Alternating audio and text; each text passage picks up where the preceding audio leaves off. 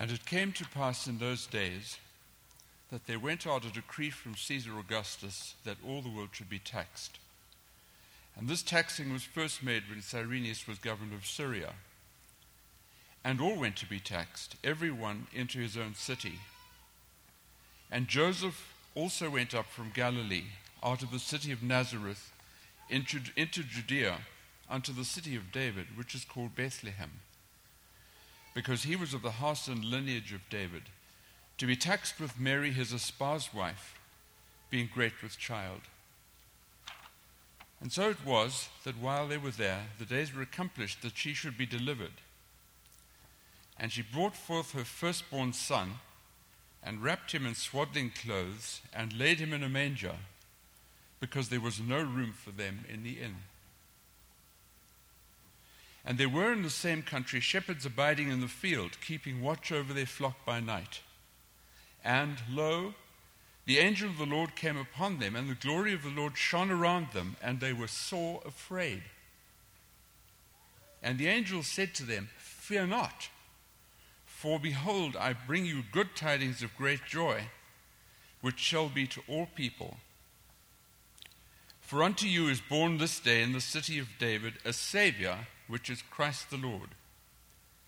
And this shall be a sign unto you you shall find the babe wrapped in swaddling clothes, lying in a manger. And suddenly there was with the angel a multitude of the heavenly host praising God and saying, Glory to God in the highest, and on earth peace, goodwill toward men. The word of the Lord.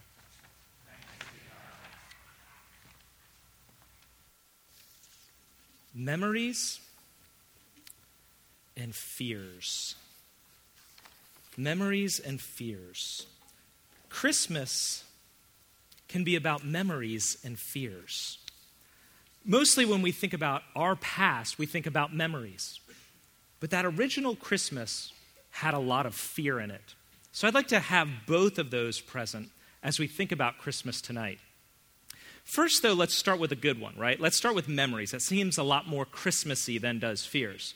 So let me ask if there's any kids bold enough out there, what are some things you like about Christmas? If you can just shout out anything you like about Christmas, that would be great. Anything? Family, Family good. Presents, Presents good. Happiness. What, what else? Cookies. Gee, no, nobody said this church service yet. Christmas lights, music, all of those things. Many of our loves of Christmas are actually memories, memories that build up over time. That's why we create traditions. We're trying to get back at some memory of the past. You know, one of my favorite scenes in the movie A Christmas Carol, well, I know it was originally a book by Dickens, but the only one I really remember is Mickey's Christmas Carol. It's the story of Christmas past when Ebenezer Scrooge, played by the McDuck guy, looks through a window at the time when he was younger, at a Christmas in his past, when there's music and food and dancing and fire in the fireplace and good friends together. And that's the memory that Ebenezer Scrooge has of Christmas past. This wonderful, joyful time. Now, not all of our memories of Christmas are pleasant. Most of mine are, but I do have one very sad or frustrating or just really unpleasant memory so every Christmas when I was young, we would go to my aunt's house. And as we entered into her house, there on the left was the Christmas tree in the formal living room. And sitting all around the Christmas tree were presents, dozens and dozens of presents. And this was because my aunts and uncles and cousins and grandparents, everyone was gathered. And the first thing I would do when I went into the house was I would go and check which ones had my name on it. Okay, Johnny, okay, Johnny. You know, I'd start counting them up, right? But I wasn't allowed to unwrap them until after, after many hours, it seemed like. First, we would have hors d'oeuvres, and then a more formal dinner. And then sometime afterwards, we as kids were dismissed, but the adults would sit around eating cookies and pie. Well, at the time when I would get dismissed, I went back over to the presents, and they were gone. Everyone that had my name on it was gone. something welled up deep within me, something horrible. I started wailing and crying, bawling, just bawling. My presents were gone. And then from around the corner, my cousin was laughing. And then everyone was laughing, and I was crying even more. I mean, he was 10 years older than me, and I was like five or six or 10 or 15. I don't remember how old I was, but I was bawling because my presents were gone. I've never gotten him back. There's always time, always time. Now, most of our memories of Christmas are wonderful ones, and, and even my aunt's house was filled with memories of the luminaries as you drove into her neighborhood, or the foods that we have, or just being with cousins and family and aunts and uncles and grandparents. Or the next morning, we went to my great grandmother's house, and the smell of the breakfast brunch with the sausage and the fruit and the spiced cider, and everything was in the air, and still with family and the music. And it, it's all in there in my head in these great memories of Christmas. And kids who are out there who look forward to Christmas because of the presents or the food, I want you to know that if you talk to your parents or your grandparents or just about anybody in this room who's an adult, if they really let their memories go back to Christmases past, they would start tearing up quickly. Because you remember being with people who aren't here anymore. Or you remember houses that you visited that no longer exist or your family no longer lives in. We remember and long to go back to those times when Christmas was just like it was back then. And we can't go back. You know, good memories, not just Christmas memories, create longings inside of us. It's a desire to return back to them. And those of us who have kids know that when you look at pictures of your children when they're little, it brings tears to your eyes. You want to go back to when they were so cute. And maybe they're not so cute anymore but when they were so young and or you yourself want to go back to when life was just simpler and joyful and it involved riding bikes, throwing a ball, and doing what you wanted in the summer. Of course, most of our memories are not reality. It was never that good. But it, it's the way our memory works. And I think there's something more going on there something that St. Augustine tapped into, something that J.R.R. Tolkien in The Lord of the Rings was hinting at. It's this idea that our memories, our fondest memories, are actually tapping into something deeper inside of us, something spiritual, something that is in us, something that God put in us. We all desire more. And our memory is a way of getting at those desires. C.S. Lewis, who wrote The Lion, Witch, and the Wardrobe and other books, hit on this in one of his essays, where he talked about the fact that beauty and memory are actually longing for something more than what we can get in this world. He said, These things, the beauty, the memory of our own past, are good images of what we really desire, but they are not what we are truly looking for and longing for.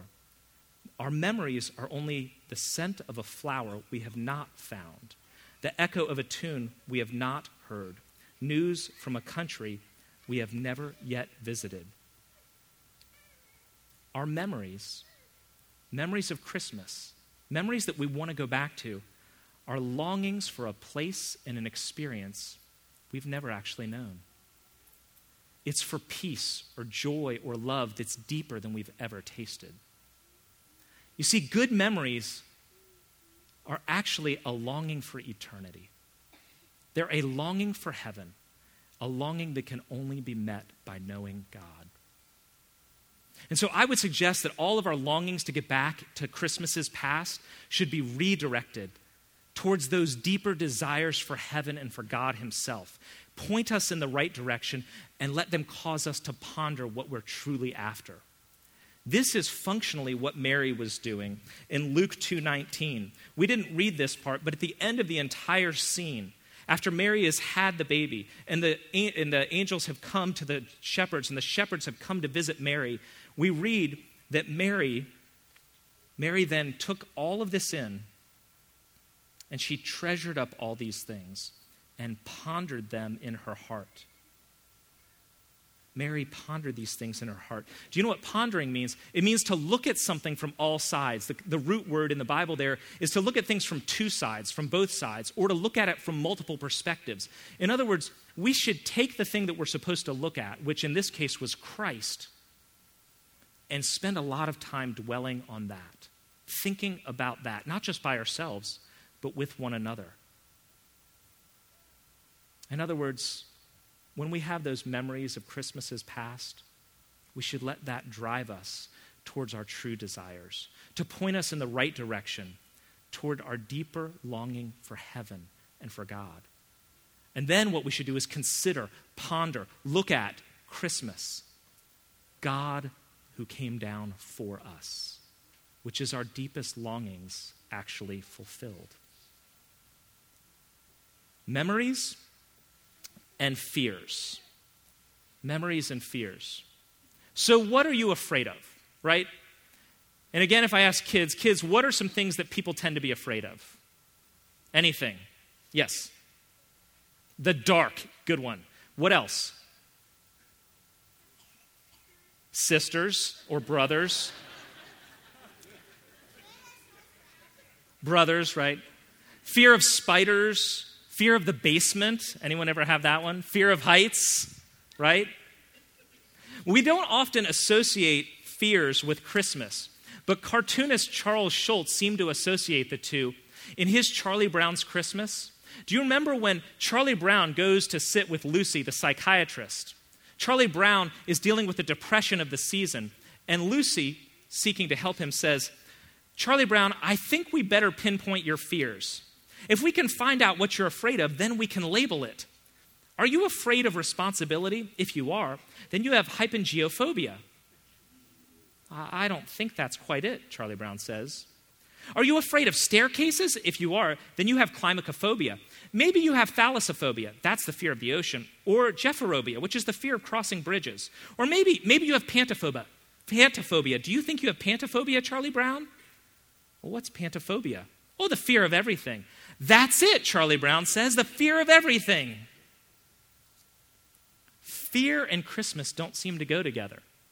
And yet, when you read through the original stories, in Luke 1 and 2, in Matthew 1 and 2, the word that comes back again and again is fear and trembling. Zechariah, the father of John the Baptist, was troubled and fear fell on him. Mary was greatly troubled. Joseph in Matthew 1 was deeply afraid, and the shepherds we read were sore afraid. The Greek word behind our English translation is phobos, phobia, right? Fear. But with the shepherds, we get that they were mega phobos. They were super afraid, or as the King James puts it, sore afraid. Now, why might fear be the right response to the birth of Jesus.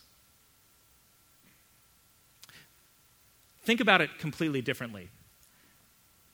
If your life is built on something like your talents, or your successes, or your beauty, or your intelligence, your career, what happens when somebody who is more talented, or more beautiful, or more successful, or more intelligent walks into the room. The natural feeling is to be threatened. You're actually afraid. You're threatened and afraid because that person's existence shakes your very identity. It challenges your worth, it challenges who you are. Now, to get to the whole Christmas thing, What's the basic human problem? The basic human problem is selfishness. Or to put it in the terms of the Bible, it's that we worship ourselves instead of God. So, what happens along the same lines? What happens when those of us who want to be in control, who are independently minded, who like to think that we have everything you know, in our grasp, those of us who basically play God, what happens when we meet somebody who is infinitely more powerful, infinitely more holy, infinitely more God than us. Christmas is a threat to us because the real God has entered the room. Which is why so many of us choose instead to ignore Jesus. Because if we pretend like a little kid playing hide and seek that he's not in the room, then we can go on imagining life is in control the way we want it to be. Dietrich Bonhoeffer, a pastor who was executed by the Nazis, said this No powerful person dares to approach the manger. For this is where thrones shake, the mighty fall, the prominent perish, because God is with the lowly. Before Mary the maid, before the manger of Christ, before God in lowliness, the powerful come to naught. They have no right, no hope. They are judged. You know, no one who ever actually met Jesus was indifferent to him. Nobody met Jesus and said, eh, yeah, Everyone who ever met Jesus in the Gospels either fell down and worshiped him as God or they were deeply afraid and tried to kill him. There were no lukewarm, indifferent responses to people who actually met him. So fear may be the right response. And yet, what do the angels say? The angels say to Mary, to Joseph, they say to the shepherds, Do not fear. Fear not. Why? Fear not, for behold, I bring you good tidings of great joy, which shall be to all the people. For unto you is born this day in the city of David a Savior, which is Christ the Lord. Don't be afraid because I have good news for the entire world. Everything you've been longing for, your deepest desires, everything your memory has been pointing to, has arrived in the cradle. God is here. Everything you've ever wanted is here. Do not be afraid. This is good news. But of course, as the song goes on at the end, as the angels are singing glory to God in the highest, we get that it is good news for some. We read this it says, Glory to God in the highest, and on earth, peace, goodwill toward men. But that's the King James translation. And the King James translation was about 500 years ago, based on some texts that, that were in existence then. Now we have some newer texts that help to elucidate it a little bit. And most every translation now changes that goodwill toward men into with whom he is pleased or on whom his favor rests. In other words, this good news about Jesus means there can be peace for you if God is pleased with you. So, who is God pleased with? On whom does God's favor rest? Is it the good?